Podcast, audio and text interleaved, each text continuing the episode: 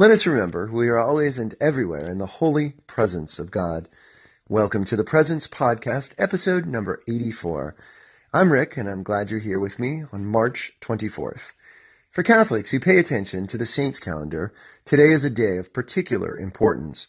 It was on this date in 1980 that Blessed Archbishop Oscar Romero was martyred as he celebrated Mass in San Salvador, the capital of El Salvador. Once a meek and bookish priest who had close relationships with the rich and powerful in his nation, he was transformed as archbishop as he witnessed firsthand the violence and oppression inflicted by the rich onto the poor. He became a bishop of his people, and he spoke boldly, publicly against the government by the rich. It was for this that he was gunned down by a militia connected to the Salvadoran government. For this reason, the date of, mm-hmm. of Romero's martyrdom, March 24th, is an auspicious day for all things social, or as I prefer to call it, faith justice oriented. So I saw it as a good sign that today was the date chosen for the National March for Our Lives. Stay with me here for a few minutes and I'll tell you how I kept my eyes, my ears, and my soul open today and experienced the presence of God with those thousands in my city alone who came out on a chilly morning to say enough is enough to gun violence in the epidemic of mass murder from guns. Regular listeners will know that as an educator, I feel very strongly about this issue of gun safety and reducing the 96 deaths of Americans every day because of gun violence.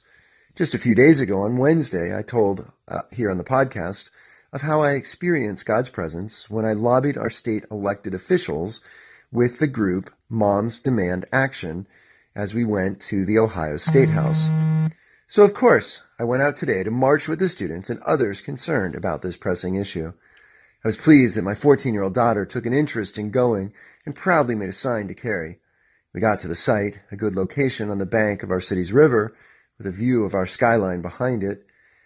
And as soon as we got out of the car, though, we realized that we were quite underdressed.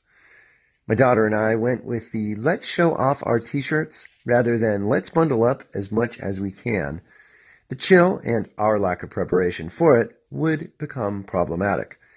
As we were early, we were able to get close to the stage and right next to where the VIP guests were. I shook hands with one of our U.S. senators, and I said hello to our mayor and U.S. congresswoman. Then the speeches and entertainment started. It was good to listen to at first. There were heartfelt memories shared by survivors of gun violence, songs of hope and peace. A doctor spoke about the violence he's seen from gunshot wounds in his ER practice. As the talking and our standing, listening to it, dragged on, two things became clear. The speakers were preaching to the choir about the need for gun safety and gun regulations to bring this about. We didn't need to be convinced of this. It's why we came out to march. And the second thing was that my daughter was getting colder and more impatient by the moment. I convinced her to stay long enough for me to run into and take a picture with some of the students that I teach.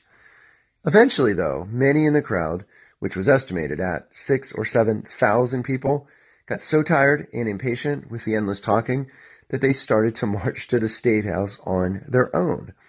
My daughter and I began this march, but by then she was so cold and done with the whole event that we headed the opposite direction and walked back to the warmth of our car and then drove back home. I experienced the presence of God in the crowd, the speakers, and all who were gathered to stand up for life against the death inflicted by under-regulated guns. Whenever two or three people, or two or three thousand people, are gathered in faith, hope, and or love, God is there in the midst of them. I also felt God melting my sometimes too stubborn heart. I wanted to march from the rally to the State House, but my daughter wanted none of it.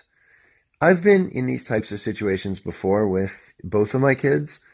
I have an agenda and I'm not responsive enough to what they need. By the grace of God's presence, I realized that I could put my desires over what my daughter needed, or I could be unselfish and act on her needs at the time. I wasn't happy to leave early, but I knew it was the right thing to do. The marchers didn't need me to make their point, and I would be a selfish hypocrite if I marched to show concern for other kids while being insensitive to my own child. So we left, got warm on the drive home. I was pretty cold outside too. And I immediately, once we got home, crawled back into my warm bed and got some luxurious rest this early Saturday afternoon. Blessings on the hundreds of thousands who marched today, an estimated 800,000 in Washington, D.C. alone, and may our action translate into meaningful change and lives saved. When have you felt God's presence helping you to put aside your own agenda in order to care for another's needs? Thanks for listening. Blessings and peace.